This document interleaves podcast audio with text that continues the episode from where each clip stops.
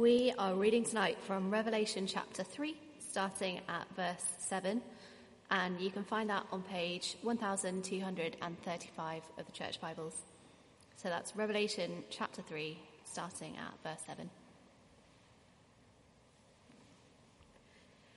To the angel of the church in Philadelphia, write These are the words of him who is holy and true, who holds the key of David. What he opens, no one can shut, and what he shuts, no one can open. I know your deeds. See, I have placed before you an open door that no one can shut.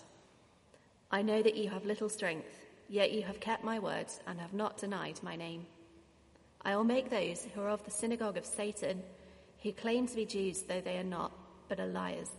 I will make them come and fall down at your feet and acknowledge that I have loved you.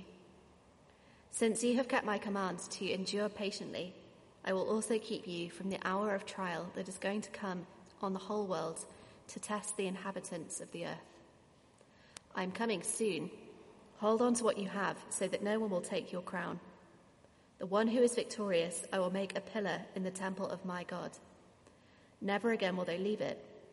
I will write on them the name of my God and the name of the city of my God, the New Jerusalem which is coming down out of heaven from my God. And I will also write on them my new name. Whoever has ears, let them hear what the Spirit says to the churches.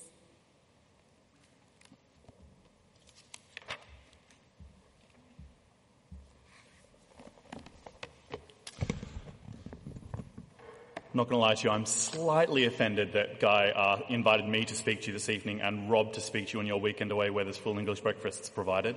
Um, but I'll take that up with Guy later. I'm pretty sure he owes me a full English breakfast now.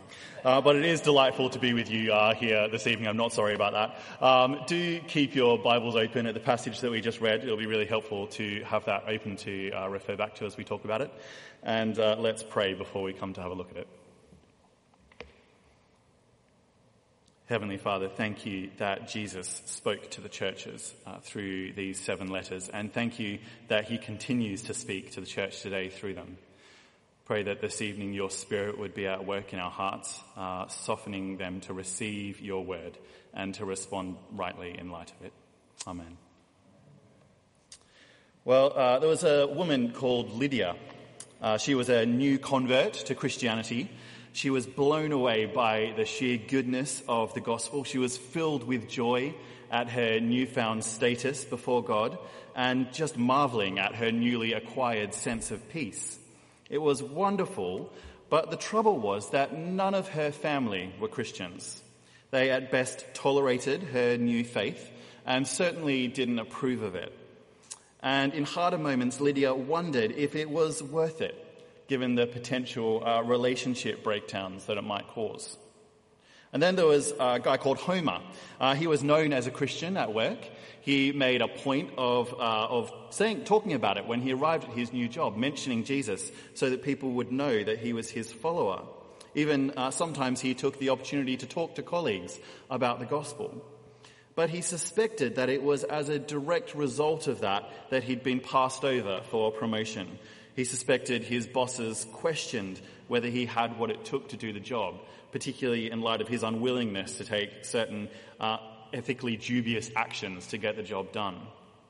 Uh, another Christian, Helen, had a good friend who wasn't a Christian. In fact, they followed a different faith. And uh, they'd have conversations about this, and they were really amicable conversations.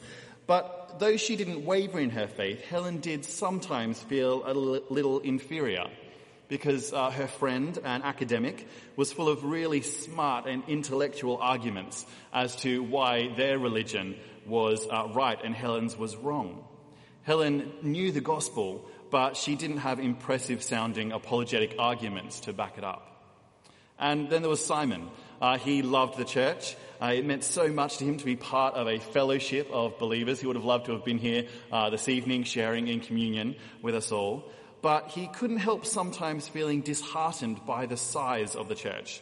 Uh, even though it felt like a good gathering when they met together, given the number of people in the city, it was very small indeed, and he wondered whether they could ever make a difference. I wonder if you identify uh, with Lydia or Homer or Helen or Simon, or maybe all four of them. Other than uh, being completely made up by me, something that they all have in common is that they were all uh, Christians in the city of Philadelphia in Asia Minor at the end of the first century AD. And they were all in desperate need of hearing what Jesus had to say to them uh, through his letter to the church in Philadelphia in the book of Revelation. The church in Philadelphia as a whole needed to know where ultimate authority lay, to be given present hope, and to be assured, uh, sorry, to be given present comfort and assured of future hope. That's what we're going to spend our time looking at this evening. Ultimate authority, present comfort, and future hope.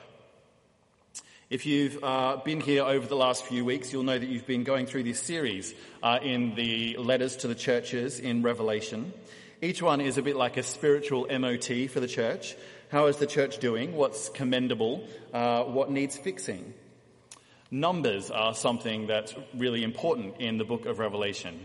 And maybe the reason that there are seven letters to seven churches is that often the number seven represents completeness and wholeness. If that's the case, then these seven churches, though they were actually churches at the time in their own rights, also represent the church as a whole. These are letters for the whole church to listen in on. So as we come to the sixth of the seven letters, it's as relevant for St. Michael's Chester Square as it was for St. Michael's Philadelphia. So let's listen into this letter and see what it has to say to us today, as well as to them then. Firstly, ultimate authority. You see it in verse 7. Each of these seven letters begins with information about the one who's sending the letter, uh, a description of Jesus. And so far, those descriptions are taken from a wonderful vision uh, that John has of Jesus at the beginning uh, of Revelation in chapter 1. That's been the case so far, uh, but the description we get here at the beginning of the letter to the Philadelphians isn't taken from Revelation chapter 1. It's taken from a lot earlier in the Bible. In fact, it's taken from way back uh, in Isaiah uh, chapter 22. Have a look down at, at verse uh, 7. To the angel of the church in Philadelphia write, These are the words of him who is holy and true, who holds the key of David. What he opens, no one can shut, and what he shuts, no one can open. Again, this isn't from the beginning of Revelation. It's from all the way back um, in, in Isaiah chapter 22. It's from a prophecy against a guy called Shebna, who was the palace administrator in Jerusalem at the time. Let me read from chapter, uh, from verse 20 of chapter 22 of Isaiah. In that day I will summon my servant Eliakim, son of Hilkiah. I will clothe him with your robe and fasten your sash around him and hand your authority over to him. He will be a father to those living in Jerusalem and to the people of Judah. I will place on his shoulders the key to the house of David. What he opens, no one can shut, and what he shuts, no one can open. Now, you could be forgiven, uh, I guess, for never having heard of Eliakim. In fact, arguably, he's not even the most important Eliakim in the Bible. But he does point us to Jesus. He was given the key to the house of David. He had the power to open and shut the doors, to say who was in and who was out. That passage goes on to talk about how he was firmly established. And of course, he wouldn't hold his position forever, but he points us to someone who would. Jesus lived and died and rose again and ascended into heaven, where he's been given the key to the house of David, the key to his father's kingdom. When he opens a door, it stays open. When he shuts a door, it stays shut. He says who can come in and who can't. He has ultimate authority and what's more, he always will. His position is secure and permanent. How wonderful for the Philadelphian church to know that the one speaking to them has absolute authority. They were weak in all kinds of ways. Uh, not only are we told uh, later on in our passage in verse 8 um, that they have little strength, but the very foundations of their city were lacking in strength. They lived in an area that was prone to terrible earthquakes. Less than a hundred years previously, there'd been an earthquake so bad that it had decimated the city and it had to be rebuilt. Their existence was precarious in all kinds of ways. Yet the one who spoke to them had ultimate authority. And it's the same for us today. We live in a world where we hear of terrible bushfires, of huge plagues of locusts, and terrible viruses spreading. And as a church, we may feel like we're lacking in strength, uh, like we're outnumbered.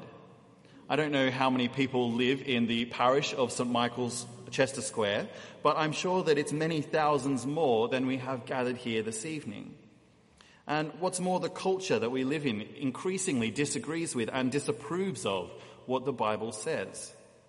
Our situation may well feel precarious, yet we know that if we're listening into Jesus, we're listening into the one who has ultimate authority. What he says goes and it always will.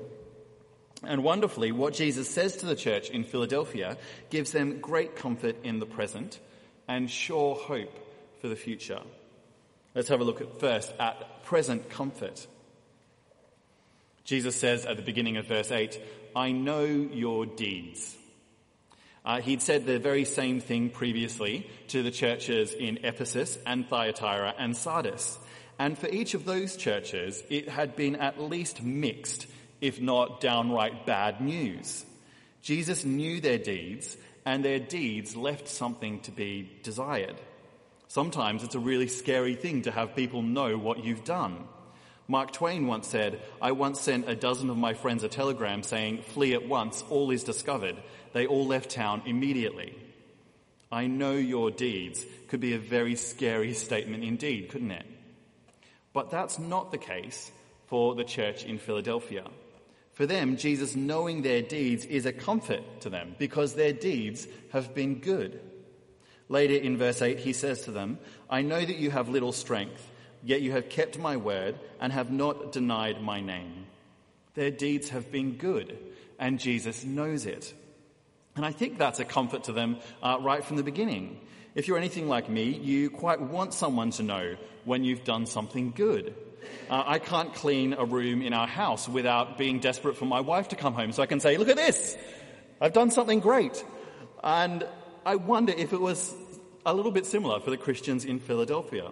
Sometimes they, they, uh, they, they were doing the right thing, but I wonder if they sometimes wondered whether anyone knew that they were, whether there was really any point. It's unclear exactly what Jesus means by saying that they have little strength. Uh, maybe they were few in number, or maybe most of the Christians who made up the church were of a lower social class. Whatever it was, I'd have thought that there might have been times when they might have thought, is it really worth it? No one seems to see or acknowledge the work I'm doing. What is the point?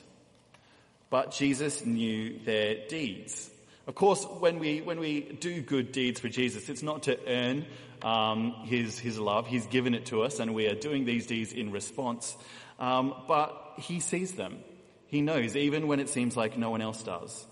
Whether it was Lydia facing family disapproval, or Homer struggling to be a Christian at work, or Helen trying to stand up to her non-Christian friend's intelligence, or Simon disheartened by the size of the church, or us today identifying with any of them, or in any situation we find ourselves uh, in, uh, trying, perhaps seemingly unnoticed, to live for Jesus. Jesus says, I know your deeds.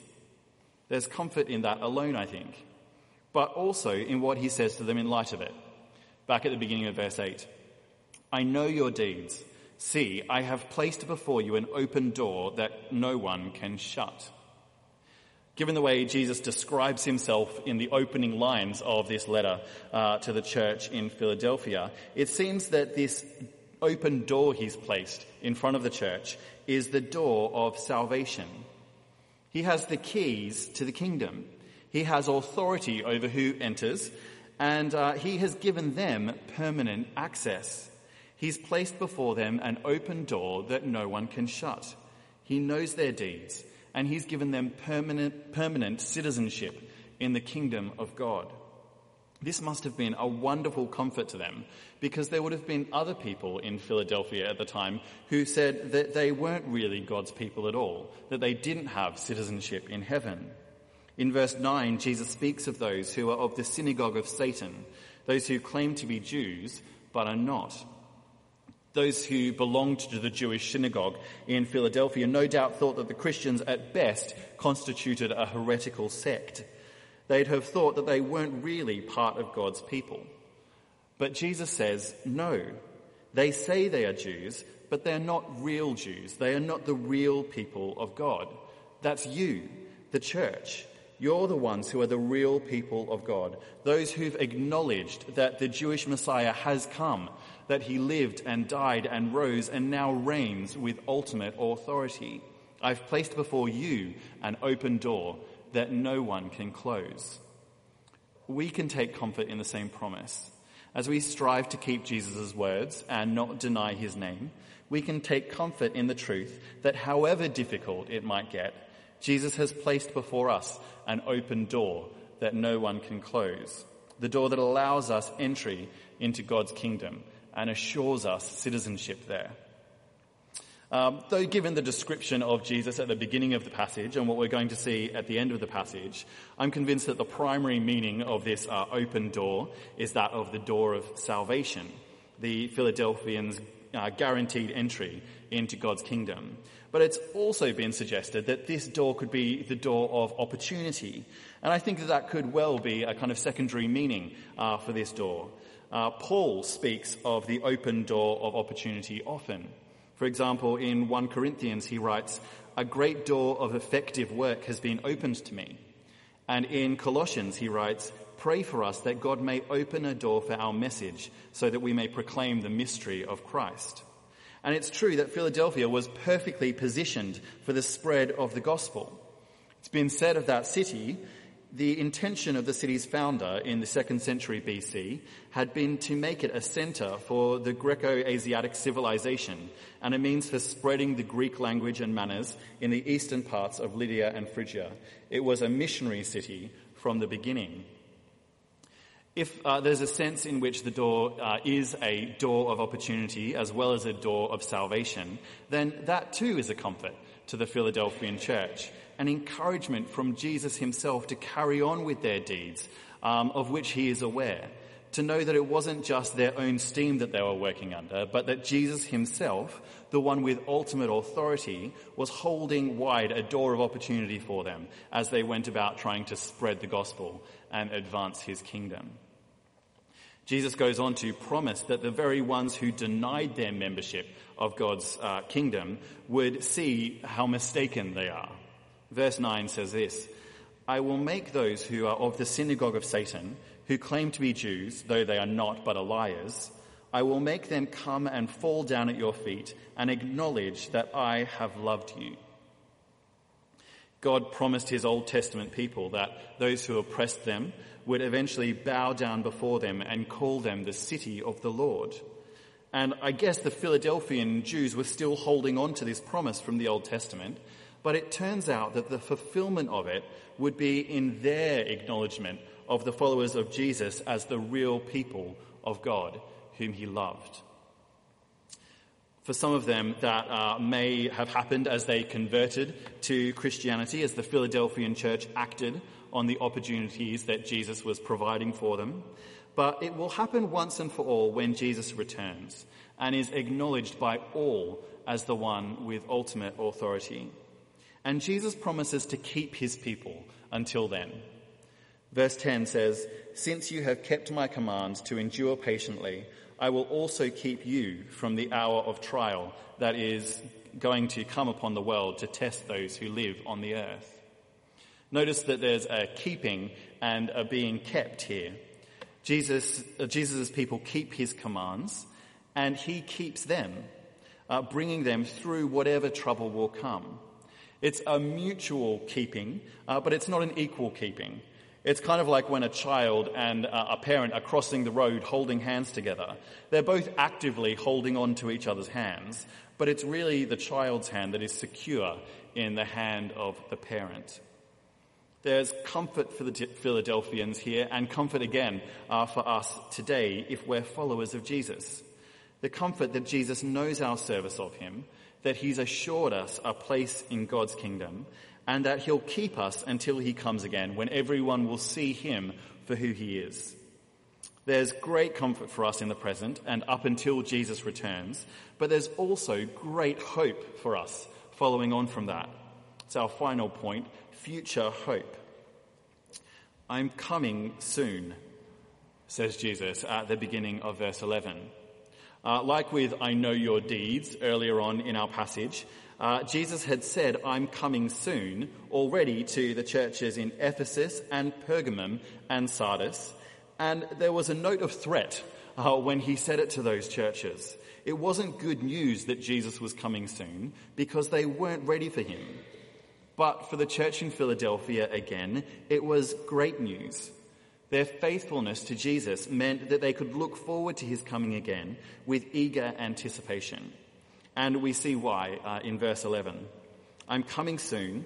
Hold on to what you have so that no one will take away your crown.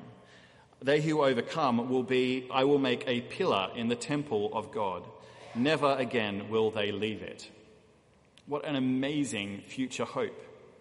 Those who lived as outcasts in the world, in the new creation after Jesus' return, will be welcomed into God's house, and their residence there will be stable and permanent. Jesus uses the imagery of pillars, and that must have been a wonderful thought uh, for people who never knew when the next earthquake would hit uh, and experienced opposition from their faith from all around them. To look forward to a time when they would be as stable as pillars in the temple of God and they would never have to leave. And they'd not only be welcomed in, uh, they would belong there as well. Jesus goes on, I will write on them the name of my God and the city and the name of the city of my God, the new Jerusalem, which is coming down out of heaven from my God. And I will also write on them my new name. It turns out that Jesus has not only the keys uh, to the house of David, but he also seems to have a great big permanent marker pen.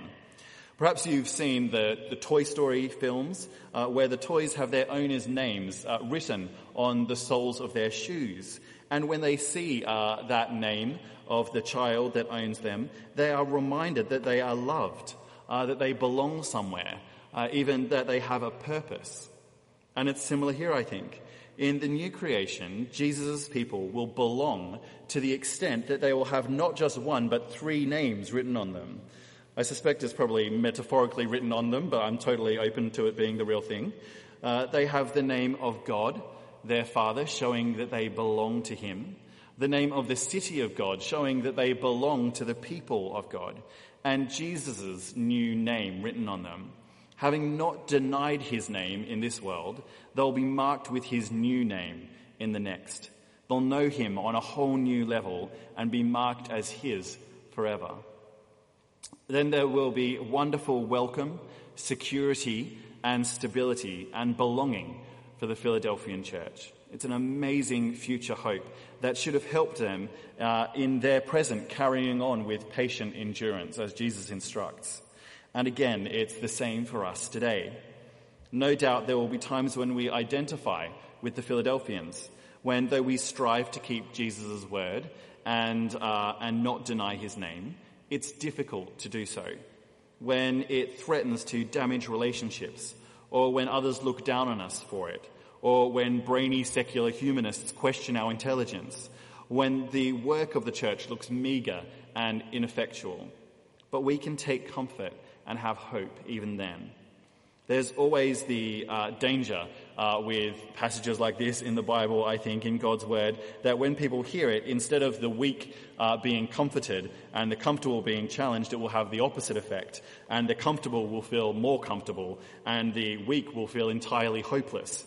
Uh, but don't let that, the case, that be the case here with this passage. If we claim to be followers of Jesus, yet never keep his word and regularly deny his name, if we're not patiently enduring, then we can't find comfort here in this passage. We need to read the letter to the uh, Philadelphians alongside the other six churches and take the challenges uh, to them where that's appropriate. And in fact, I suspect that it's the case for all of us that there will be times when we do need uh, those challenges, at least on some level. But I suspect that there's also time uh, for at least almost all of us when we do feel the weakness of the Philadelphians, when we are trying to follow Jesus, but for whatever reason, it's hard to do so. And when that's the case, there is great comfort for us here. We can know that the one with ultimate authority is with us, giving us present comfort and future hope, uh, making open the door to salvation and promising to be with us and keep us until he comes again to give us permanent welcome and belonging with him in eternity. Uh, perhaps you're here this evening and you wouldn't consider yourself uh, a follower of Jesus. You wouldn't consider yourself a Christian. And uh, thank you very much for, for listening in. But perhaps there has been something here that struck a chord with you as well. Perhaps you do sometimes feel helplessness in the face of all that's going on in the world, or feel unnoticed, like life is sometimes uh, hard and, and no one, no one's noticing it. Or perhaps you don't feel any of those things. You feel completely happy and secure with your life, but you're uncertain of what will happen after this life, after death.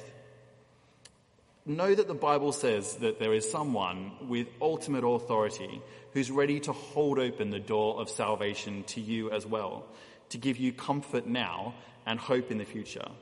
It's worth finding out about him just on the off chance that that is actually true. We'll finish uh, with the words of Jesus in verse 13. Whoever has ears, let them hear what the Spirit says to the churches. Let's pray.